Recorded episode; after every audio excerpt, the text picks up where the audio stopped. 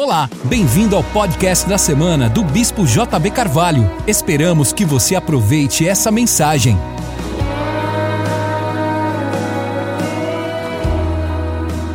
Por que conspiram as nações e os povos tramam em vão?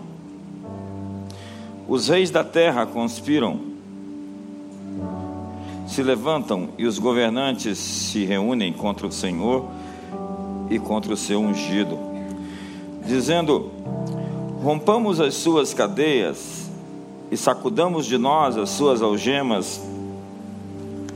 Aquele que está entronizado no céu se ri, o Senhor zomba deles. Então lhes fala na sua ira e no seu furor, os confunde, dizendo: Eu ungi o meu rei sobre o meu santo monte Sião. Proclamarei o decreto do Senhor, e ele me disse: Tu és o meu filho, eu hoje te gerei. Pede-me, e te darei as nações por herança, e as extremidades da terra por tua possessão. Tu os regerás com vara de ferro, tu os despedaçarás como a um vaso de oleiro Portanto, ó reis, sede prudentes, deixai-vos instruir juízes da terra. Servi ao Senhor com temor, alegrai-vos com tremor. Beijai o filho para que não se ire, e pereçais no vosso caminho, pois em breve se lhe inflamará a sua ira. Bem-aventurados todos aqueles que nele se refugiam. Mundo. Mas hoje, a porta ou as portas das nações estão sendo ocupadas por pessoas com uma agenda. Assim, nós deveríamos ter a mensagem de Jesus: venha o teu reino e faça-se aqui na terra como no céu, como uma máxima, um slogan, um lema, uma obsessão. É preciso identificar então as portas do inferno na sociedade por onde a opressão tem alcançado pessoas e também instituições, cidades e nações. As portas do inferno se confundem com as estruturas do pensamento que moldam as nações. Jesus diz: as portas do inferno não prevalecerão contra vocês. No livro de Apocalipse, a Bíblia mostra demônios sendo liberados do poço do abismo. Está lá no capítulo 9 capítulo 9 fala sobre demônios sendo liberados para irem ir adiante para as nações. Espíritos são liberados. Do outro lado, as portas dos céus estão sendo abertas. Não existe tanta frequência de anjos, registro de manifestações angelicais como no livro de Apocalipse. É uma invasão celestial na terra. Nós estamos vivendo esses dias onde os céus está invadindo a terra. Anjos a caminho do Armagedon, da guerra final, a guerra cultural. A chave então está em ocupar esses portões. Na última semana eu falei justamente sobre os guardadores dos portões. Em Efésios 6 diz: a nossa luta não é contra carne e sangue, sim contra os principados e potestades, contra os poderes deste mundo tenebroso, contra as forças espirituais do mal nas regiões celestiais. E a coisa chocante é que existem seres humanos por detrás, por meio do, do qual esses poderes se manifestam. Paulo, um pouquinho é, atrás, no capítulo 2, no verso 2, vai dizer que o príncipe da potestade do ar que opera nos filhos da desobediência. Quando Satanás ofereceu todos os reinos do mundo a Jesus, ao Senhor, ele disse: Eu dou a quem quero, eu coloco pessoas em posições estratégicas. Ele estava se arrogando de algo que Jesus não refutou. Jesus só lhe, só lhe disse que não iria se submeter à sua agenda, se prostrando para obter poder. Há pessoas se prostrando para obter posições, pessoas se prostrando para conquistar coisas, pessoas se vendendo e ficando sem legitimidade para chegar no monte e ter debaixo de si um chão firme e sólido. Jesus tinha que passar pela cruz e conquistar os reinos do mundo, como diz Apocalipse 11, verso 15, que os reinos deste mundo se tornaram do Senhor e do seu Cristo, e ele reinará pelos séculos dos séculos. Mas isso não poderia ser usado de maneira que viesse a comprometer a conquista. Diga para a pessoa do seu lado: não comprometa a sua conquista.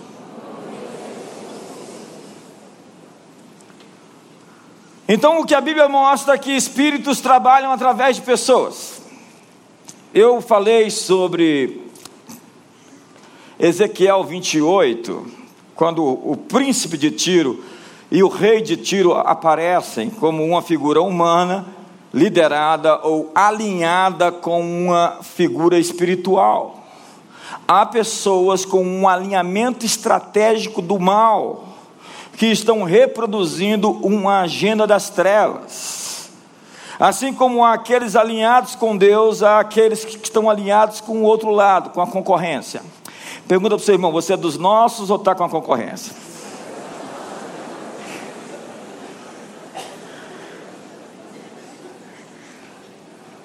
Os espíritos, então, da maldade trabalham em conjunto com alguns governantes, que nós chamamos de gatekeepers, os guardadores dos portões, que são os portões de influência em uma nação ou em uma geografia. E a literatura é uma dessas portas de acesso. Não subestime o poder de livros. Eles se tornaram até roteiros para filmes, para a indústria da arte e do entretenimento. E ela normalmente a literatura forma a opinião do, dos formadores de opinião. Onde a cultura nasce, onde as decisões são tomadas, onde as grandes formulações acontecem. No mundo literário hoje, talvez não exista ninguém tão influente como Yuval Noah Harari. Harari é um dos autores mais celebrados pelos moderninhos hoje, e toda essa gente que ama as modas da hora. Ele é lido por Zuckerberg e por Elon Musk e por toda aquela turma do Vale do Silício. Harari exerce influência em muita gente do mundo político hoje. Mas não se impressione com aquilo que é elevado para os homens, porque pode ser abominável para Deus. Em seu livro Sapiens, uma breve história da humanidade, Yuval propõe uma visão holística da história. Em Homo Deus, ele explica a teoria do Homo Deus como um desconstrucionista, a lá Derrida, ele deseja pôr abaixo os alicerces da civilização ocidental.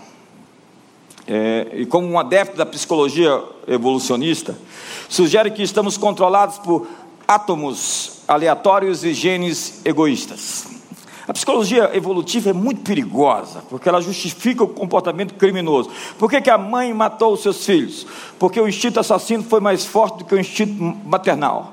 Por que, que o sujeito é um estuprador? Porque está no gene, está na genética do cara. Como é que você pode condenar um sujeito que é isso?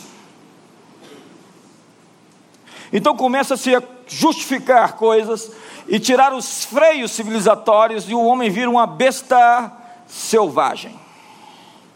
É, é verdade. É, as feministas hoje dizem que não vão usar mais absorvente porque a menstruação é natural. Se essa moda pega, não precisa mais de banheiro, pode fazer ali mesmo. Porque também é natural. É impressionante como nós estamos voltando um verdadeiro retrocesso nas conquistas civilizatórias que nós tivemos.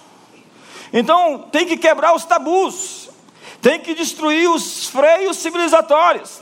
Então, voltemos ao incesto, às orgias, a traição, agora é chamado de poliamor. É uma nova embalagem para um produto antigo. É Rodney Stark, professor de religiões comparadas da Universidade de Washington, que diz que o cristianismo é que acabou com o incesto. O cristianismo é que acabou com a indústria, com a perpetuação do aborto, ainda no Império Romano. O cristianismo civilizou a história. Esse progressismo reacionário quer nos tirar esses freios que nos fazem civitas, ou seja, que nos fazem gente que pode conviver com outras gentes.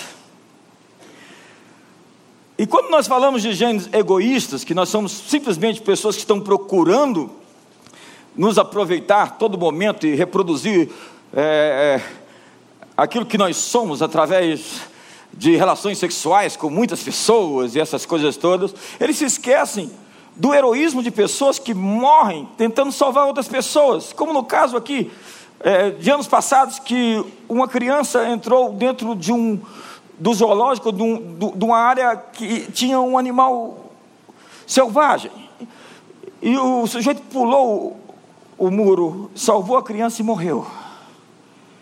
Ele deu a vida porque o seu gênio não era egoísta, porque ele não está controlado por seu, seus instintos mais primitivos, porque existe uma realidade transcendente pela qual nós existimos e manifestamos. Quantos me entendem aqui hoje? Nós temos uma ordem imanente e uma ordem transcendente. E o que nos difere dos animais é justamente sermos controlados por essa ordem superior. A Bíblia fala da sarques, ou da carne, que é essa natureza inferior dos seres humanos, que nós não podemos ser controlados por ela, nós não podemos ser controlados pelos nossos instintos, pelos nossos desejos. O que nos faz livres é não fazer o que queremos e não fazer o que queremos.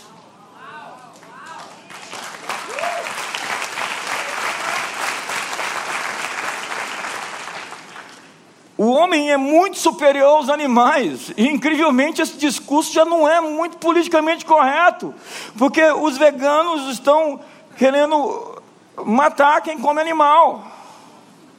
É o ativismo. Eu, hoje eu, eu tenho um ciclo ativista, o, o, o, ciclista ativista, porque ele agora quer protestar contra todos aqueles que usam transporte urbano, porque todo mundo andar de. Todo mundo quer pertencer a uma minoria, e que todo mundo faça parte da sua minoria para ter os seus próprios direitos políticos. A vida está ficando sem graça. Quem traz a premissa que somos iguais aos bichos, está correto. Pelo menos no caso dele. Não existe nenhuma diferença entre os bichos e os proponentes de que nós somos iguais a eles.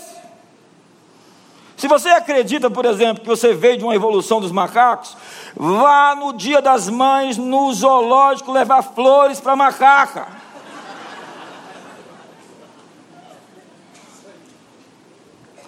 Harari é um globalista e justifica o governo mundial pela tendência da humanidade de criar grandes grupos centralizados na história. Os impérios, a formação de impérios estaria no DNA de nós humanos. E aí se quer forjar lealdades globais e acabar com todo nacionalismo. Só que o nacionalismo é, é bíblico. Os Estados-nações, a gente se questiona, mas eles não existiam. O Brasil só existe 500 anos para cá. O que, que você quer fazer? Quer voltar à época dos impérios? E eu quero explicar isso mais à frente um pouquinho. Por fim, a salvação do homem estaria no próprio homem, onde não há nenhuma realidade transcendente e metafísica. O conhecimento e a ciência seriam as novas religiões, assim como todas as religiões políticas. Religiões políticas, repito, tem muita gente que é religioso, é um comunista socialista, progressista e etc. E a teoria da evolução tem as suas implicações, querido. Se nossos ancestrais eram macacos, e foi Darwin que diz na sua biografia, é uma pós-biografia, na verdade, na última página, ele diz que os seres humanos vieram de um, de um ancestral inferior. Um ancestral inferior. Que confusão é essa? A Bíblia diz que nós viemos de uma força superior, de um Deus superior. E se nossos ancestrais eram macacos, não há nenhum projeto ou propósito para a vida. Estamos vagando. Não há nenhum Criador que nos ame. Somos somente a raça humana, totalmente sozinhos nessa rocha miserável chamada Terra, flutuando pelo cosmos numa jornada sem propósito para lugar nenhum. Mas se Deus nos fez, nós somos amados. Há um propósito para nós e estamos flutuando para o nosso destino. Agora as pessoas confundem ciência com cientifismo. Porque há muitas pessoas que negaram realidades e estão cegos. Existem muitos pontos cegos naqueles que querem simplesmente resumir a criação naquilo que se pode observar e ver com os olhos físicos. E assim, querem dizer que vai ser o homem ou a tecnologia que vai driblar a mortalidade humana. Eles querem criar a vida eterna. O problema disso? O problema disso é que um homem caído eterno é uma confusão dos diabos. A própria questão de um homem morrer quando caiu era um grande escape para a nossa espécie, porque Jesus não se tornou anjo, Jesus se tornou homem. Anjos eternos caídos não podem receber redenção. Seres humanos morrem até pela misericórdia daquele Deus que veio até nós, na forma, na pessoa de Jesus, a fim de morrer pela causa dos nossos pecados e nos redimir. Então se prega a possibilidade da vida eterna sem depender da religião. Mas eu afirmo a você que nós não teremos imortalidade até que os efeitos da redenção se completem. Onde é que nós já assistimos esse filme de que o homem é o salvador de si mesmo? 2017 marcou o centésimo aniversário da Revolução Comunista na Rússia. E quase ninguém celebrou isso. Teve gente que celebrou, podia mudar Deixa para lá. Mesmo os terremotos dessa revolução continuam a hoje criar o caos nas nações. A Revolução Francesa, com seus altos ideais de liberdade, fraternidade, liberdade, igualdade, substituiu Deus pela deusa da razão e se degenerou em um reino de terror. Um reino de terror. E logo depois terminou no autoritarismo de Napoleão Bonaparte a Revolução Russa e Francesa foram os resultados da fé iluminista no homem. A fé de que o homem pode levar a história ao seu fim, ao seu ponto ômega. E elas nos ensinaram que quando o homem tenta se tornar Deus, ele se transforma em um demônio. As religiões políticas colocam sua esperança no homem e a utopia se transforma numa distopia. Nós, contudo, oramos: venha o teu reino, faça-se aqui na terra a tua vontade, como no céu. No Homo Deus, Harari nos torna deuses sem uma ordem transcendente. É o mesmo super-homem de Nietzsche, que termina com o holocausto nazista, já dizia Chesterton, que o que Nietzsche falava iria promover um grande holocausto na história. A sina do homem agir como Deus, o complexo de divindade, hoje é bem apresentado, bem representado por alguns líderes, do tipo Nicolás Maduro, que prefere fazer todo o seu povo sofrer a renunciar e deixar a Venezuela livre, ou Daniel Ortega na Nicarágua, que faz o seu povo sofrer pela sua busca pelo poder. Amigos, não se esqueçam de Lenin, Stalin, os gulags, Mao Tse Tung e seus 80 milhões de cadáveres. Não se esqueçam de Pol Pot, o Khmer Vermelho, Nicolau Ceausescu, Fidel Castro e seus paredões de fuzilamento, a Coreia do Norte e seus campos de concentração. Todos sacrificados no altar da tirania daqueles que se apegaram ao poder destruindo o seu próprio povo. Na mitologia, o Titã prometeu queria a igualdade entre deuses e os humanos. E assim ele foi expulso do Olimpo. Depois ele roubou o fogo, você sabe da história, e deu aos humanos. Mas da mesma forma foram expulsos do Éden Adão e Eva, quando quiseram ser iguais a Deus. Sem a ordem transcendente, nós não podemos ter um governo mundial. O que esse texto fala é que os príncipes conspiram contra o Senhor e seu ungido. Eles querem dar a alguns, um grupo seleto de pessoas, o poder sobre o globo, sobre o planeta, a fim de tomar as decisões que lhe apetecem. E eles estão sentados em posições estratégicas e têm as chaves dos portões. Mas governo mundial é usurpação, é tirania é a tentativa de escravizar a humanidade em torno de uma agenda, é a volta da Torre de Babel. Nós estamos repletos de narrativas com meias verdades para justificar a eugenia. E você vai vê-la presente nas artes frequentemente, é insistente. A agenda quer ser empurrada goela abaixo. O filme que ganhou o Oscar agora é um filme que flerta com a zoofilia. Um homem e um um, um peixe e uma mulher. Porque no paganismo não existe diferença entre os homens e os animais, eles têm uma régua, uma linha só. É a fé cristã que exalta o homem como o Senhor desta criação, porque Deus se tornou igual, um de nós, Emanuel, Deus conosco, Deus nos fez a sua imagem e semelhança.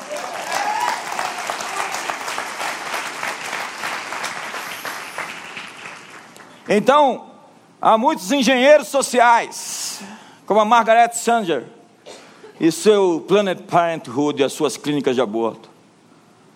Há muitos que querem promover uma agenda de extermínio desses pouco inteligentes crentes. E eles falam isso com um tom de superioridade moral, e você não consegue conversar com alguém que se sente superior a você.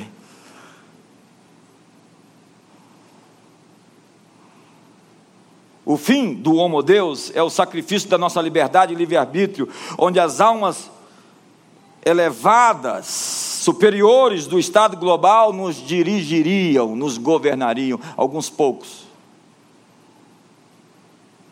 Eu tenho tanto para falar sobre isso, mas não posso. Amigos, não existe paz sem o príncipe da paz. O Homo Deus extingue os outros seres humanos onde se deve sacrificar a humanidade por um novo Deus. Essa gente que tem em mente uma superioridade moral, os autônomos, monos, juízes finais dos seus atos, gente com complexo de divindade. Pessoas que acham que nós não podemos nos autogovernar. E por isso devemos ser escravizados ou sacrificados. É a volta do paganismo, é o retrocesso. Somos todos sacrificáveis nessa construção de um mundo novo, de um universo novo. É a lógica do paganismo antigo que exigia sacrifício de humanos a um Deus sanguinário. Ei, ei. A outra opção é a extinção da humanidade pelo uso da tecnologia que se criou, que o ele mesmo, o ser humano criou. Mas o Deus da Bíblia não pediu sacrifícios humanos, ele mesmo veio se sacrificar pelos humanos. E se você tem um complexo de divindade, faça o mesmo, se sacrifique pela humanidade. Foi C.S. Lewis, o grande escritor de Nárnia, que disse: Eu creio no cristianismo como creio no sol. Não porque eu o veja, mas porque vejo tudo mediante ele. Nossa fé não é uma coisa compartimentalizada, secularizada, afastada, colocada dentro de um quarto ou de um gueto ou dentro de uma igreja. Ela não cabe aqui. Ela não cabe no universo. O Deus Criador dos céus e da terra não cabe nos céus, e o avanço do seu domínio está se expandindo. Mas ele não quis governar sozinho. Então ele fez pessoas poderosas e empoderou pessoas para governar com ele e chamou essas pessoas de eclésia. criou uma raça de seres brilhantes e extraordinários e os chamou de homens e mulheres. Charles Spurgeon disse: O Evangelho é como um leão enjaulado, não precisamos defendê-lo, só precisamos deixar que saia da jaula. Abrir a jaula é tirar a fé das quatro paredes e levá-la para fora. John Beckett disse: domingos eram domingos muito diferentes do restante da semana, pois atuavam por um conjunto próprio de regras. Será que esses dois mundos se mostram, que se mostram tão distintos podem se unir? O domingo e a segunda, o domingo e a terça. O que nós vivemos aqui nesse dia e o resto de toda a semana, será que nós podemos carregar essa glória, esse peso, essa adoração, essa fé, essa transcendência, essa capacidade de ver além do óbvio, essa capacidade de fazer montanhas se moverem. Será que nós conseguimos unir a nossa vida cristã, que nós temos no particular, com a vida pública lá fora? A tradição bíblica tem sido a força civilizatória mais poderosa da história.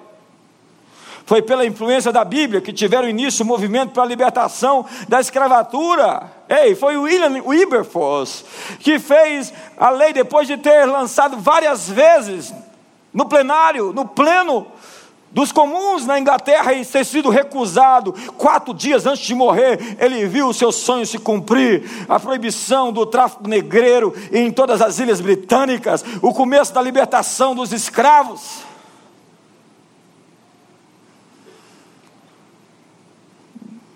Eu não vou politizar mais. Foi pela influência da Bíblia que surgiu o cuidado com os fracos, com as viúvas, com os órfãos, com os deficientes físicos e com os miseráveis. Ei, ei, a cruz vermelha é a cruz vermelha, porque é uma cruz vermelha. O exército da salvação é o exército da salvação. Jesus beijou as crianças, tocou leprosos, protegeu prostitutas, curou aleijados, libertou endemoniados, ensinou massas analfabetas, opôs-se aos opressores, reconciliou pecadores, comeu com marginais sociais.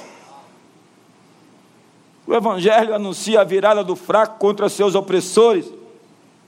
E nós vemos na história São Basílio, lá onde hoje é a Turquia, acredite. Benedito de Núzia Francisco de Assis, que chocaram a sociedade com uma cultura de cuidado às pessoas, na lógica de ama o teu próximo como a ti mesmo. No cântico de Maria, os fracos, pobres, os falidos, os famintos, os necessitados, os doentes, endemoniados, começaram uma revolução. A verdadeira revolução do proletariado não é a revolução marxista, mas é a revolução cristã. E tem uma diferença: com o Evangelho, os pobres deixam de ser pobres. E não vira massa de manobra na mão de político que precisa se reeleger, porque precisa de pobre para votar nele, porque gente que começa a pensar, começa a entender que não pode se votar em um grupo específico de pessoas.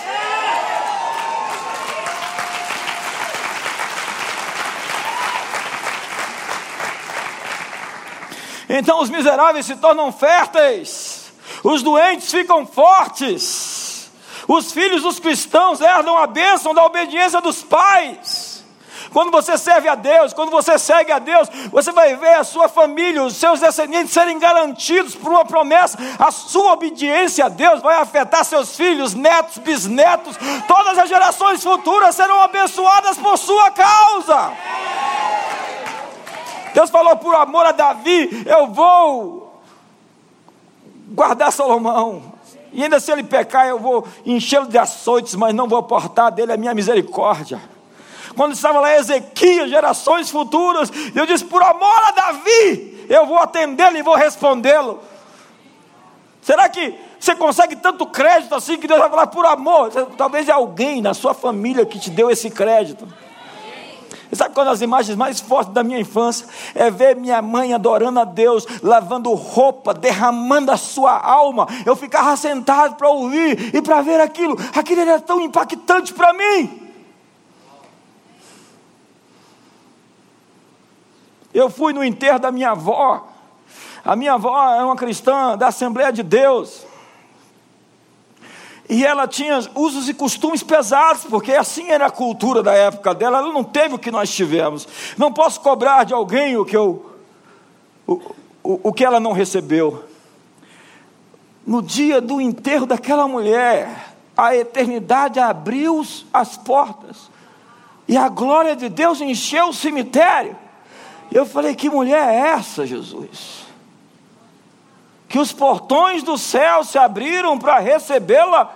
Faltava ver os anjos e as cortinas celestiais se abrindo, tocando músicas. Essa velha está com tudo, Jesus.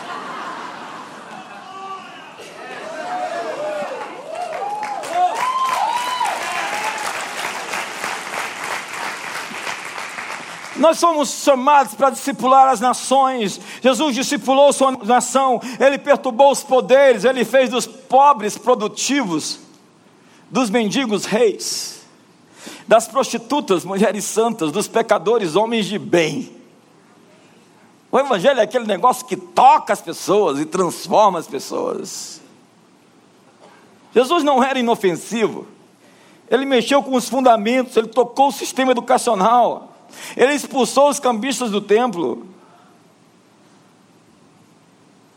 Ele enviou tantos leprosos para os sacerdotes que os sacerdotes falaram: nunca aconteceu isso, gente. Tem a lei de Moisés até hoje, ninguém foi curado de lepra. Então tem uma fila de leprosos se apresentando ao sacerdote. Por quê? Porque um homem de Nazaré me mandou um carpinteiro aqui, ele me curou e me disse para me apresentar a você. Porque essa era a lei, Jesus cumpriu a lei. Até quando morreu, Maldito todo aquele que for pendurado no madeiro, e ele não podia ficar pendurado no madeiro depois do final da tarde, tinha que se quebrar as pernas para que não fosse passasse o dia na a noite na cruz. Mas ele morreu antes, às três horas da tarde, dizendo totalmente pago, tetelestai. A sua conta e os seus pecados foram pagos, encerrados, cravados na cruz. O seu escrito de dívida acabou.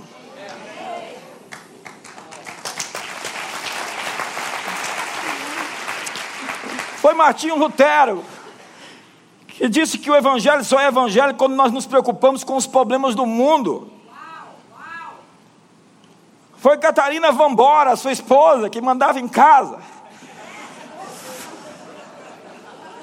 Ela inaugurou uma, uma era. Catarina Vambora, Catarina Lutero, foi tão importante como Lutero. Ela era uma mulher empreendedora. Eu tive na casa de Lutero duas vezes. Era uma casa grande. Ele pegava pessoas, ele cuidava de pessoas. Ele casou os monges com as monjas.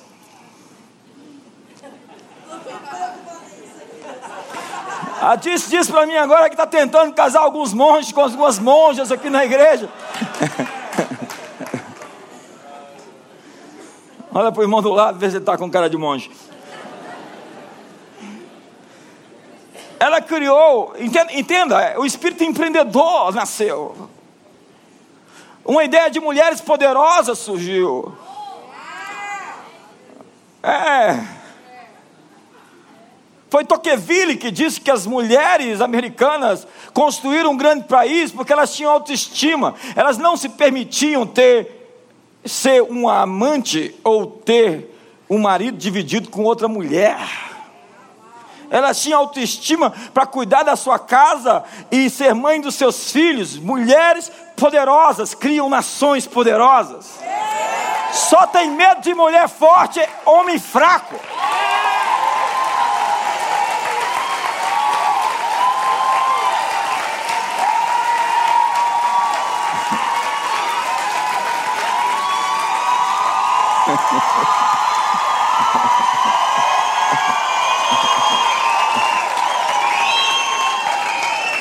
Você chega no quintal de Lutero, tem uma estátua da Vambora, desse jeito assim, ó.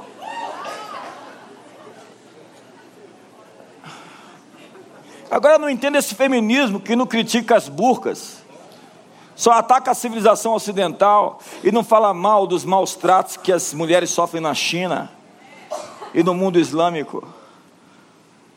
Onde só tem terreno para criticar no mundo ocidental, onde existem mais mulheres poderosas do que jamais existiram e só está começando. João Calvino, João Knox, João é um nome forte. Abraçaram a ideia da dignidade do trabalho dignidade do trabalho e introduziram na Europa uma visão radical de que a vocação de um lavrador ou pedreiro era tão digna como a de um sacerdote ou de um monge. Ele disse: Você acha-se espiritual porque você é um pastor? Eu sou um pedreiro e sou tão espiritual trabalhando como pedreiro como você pregando.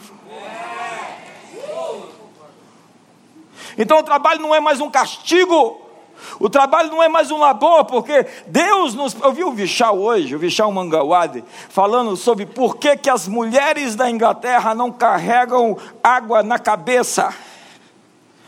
Por que, que as mulheres da Índia e da, da África ainda carregam e usam esses expedientes? Porque foi, é o cristianismo que nos livra da maldição do labor. Nós fomos criados para trabalhar, trabalho é digno, mas nós não fomos criados para trabalhar com o suor do nosso rosto para comer o nosso pão. Isso foi o efeito da queda. Na cruz, Jesus revogou toda a sentença e juízo que era contra nós. Por isso nós podemos produzir muito mais. E aí surgiram tecnologias que fez com que as mulheres da Inglaterra e, da, e, e dos Estados Unidos pudessem ter água encanada em suas casas, filtrada. Quem produziu esse mundo? Quem produziu essas, essas ideias? De onde surgiu essa civilização científica, tecnológica, mãe das universidades? Ei, você acha que o curso de teologia é um curso ruim? É a mãe de todos os cursos superiores. O primeiro curso superior foi a teologia. Obrigado, irmã. Vejo que você é formado em teologia.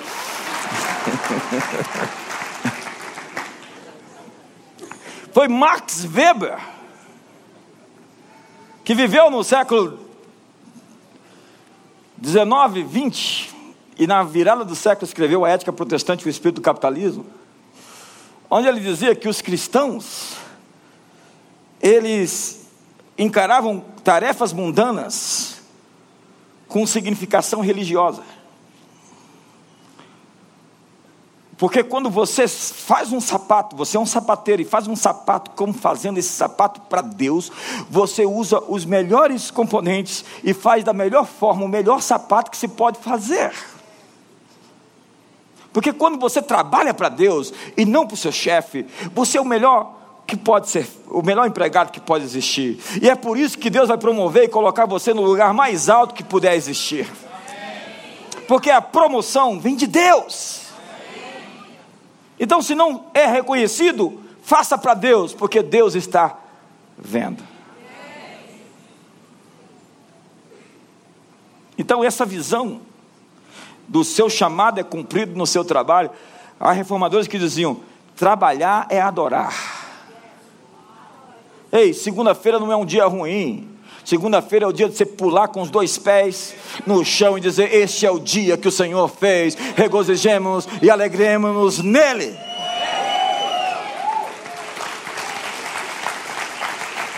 E essa visão forjou a alma das grandes nações da Inglaterra, Suíça, Dinamarca, Estados Unidos, Holanda e Alemanha. O Vichal dizendo que essa coisa da, do otimismo e também da confiança, a confiança é uma moeda. Ele dizia: Eu passei uma semana inteira andando em transporte público na Holanda e não me pediram o ticket. Por quê? Porque o governo do país confia nas pessoas. Pergunta: nosso governo pode confiar nas pessoas? Porque a gente é muito malandro, a gente é muito esperto, a gente é gente. E aí, como é que a gente é tão esperto? A gente quer se aproveitar, ganhar vantagem. Então põe um fiscal e põe o supervisor do fiscal, e põe o supervisor do supervisor do fiscal, porque está tendo corrupção. E a conta final do bilhete do transporte público vai para o bolso de quem? De nós, malandros.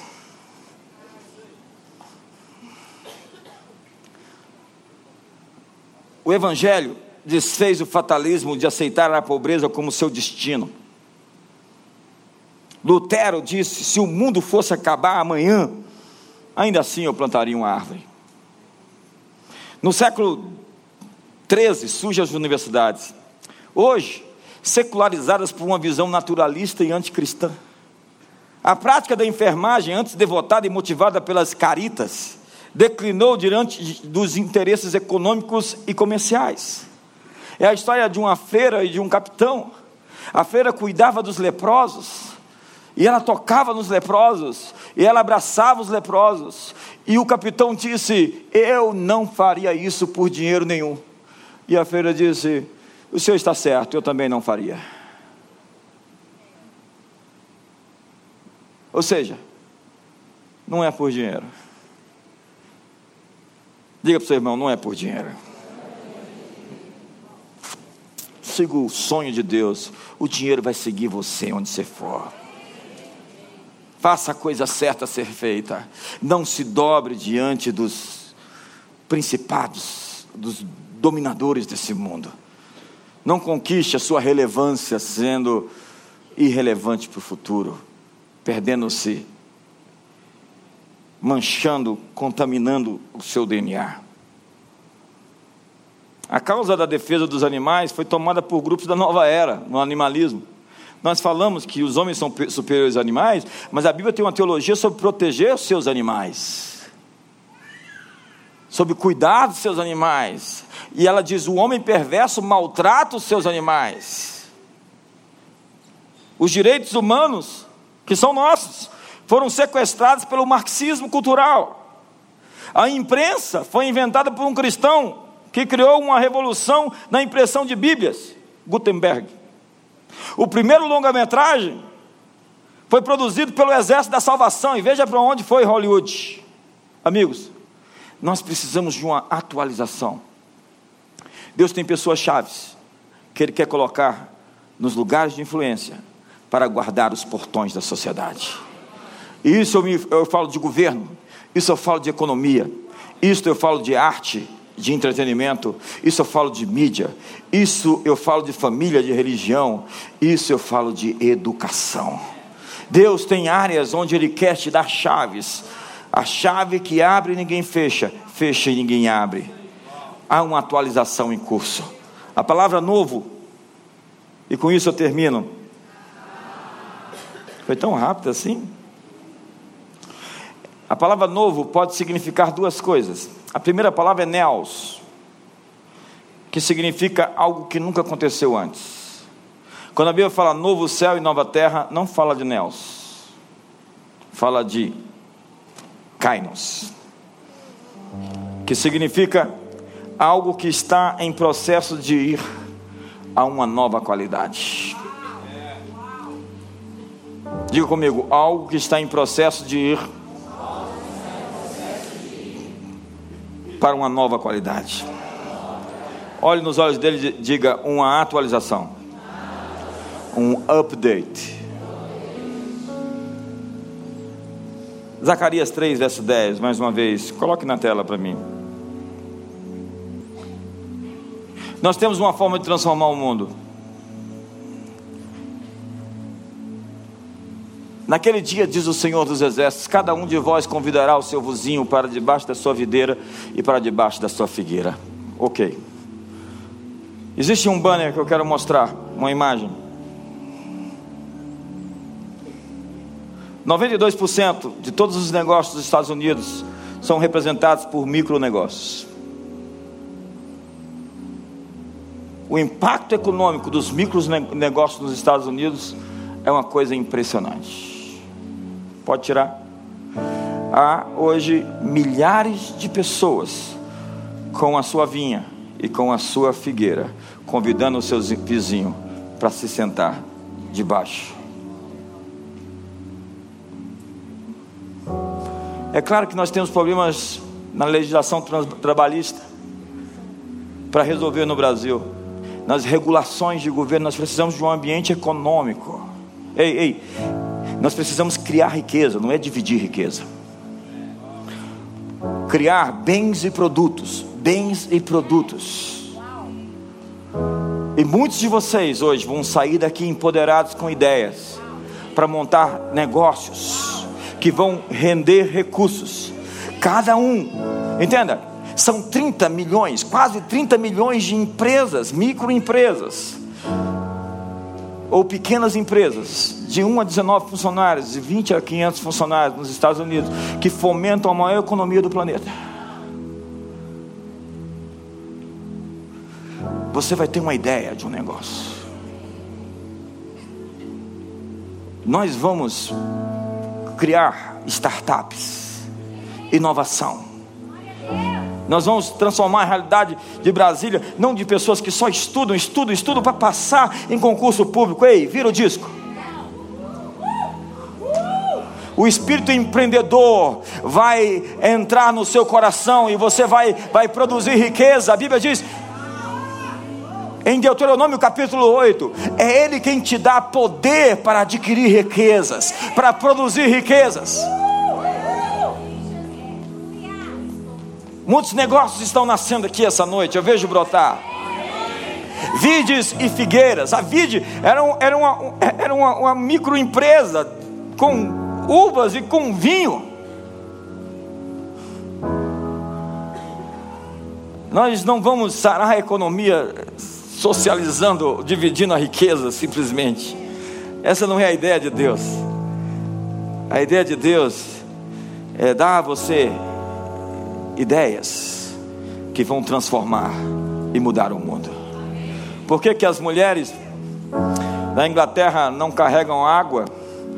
Porque monges tiveram ideias dentro de monastérios e chegou o tempo do mecanicismo e eles criaram uma infraestrutura básica que na reforma protestante deixou de ser uma coisa de igreja para ser uma coisa para a Europa. Por que, que na Holanda o governo confia nas pessoas? Porque eles foram educados pelos catecismos e confissões de fé, basicamente, e eles aprenderam a matemática de que tentar ganhar vantagem nos outros é perder no futuro, é semear vento é como o cachorro que fica correndo atrás do rabo, nunca pega. Muitas pessoas estão correndo atrás do vento, porque a sua semente não é uma semente de sacrifício ou de esforço, é uma semente que tenta se aproveitar como as hienas do trabalho de outras pessoas.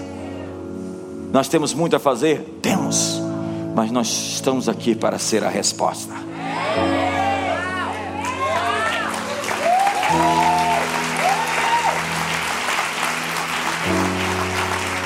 Deus vai te dar uma ideia de negócio.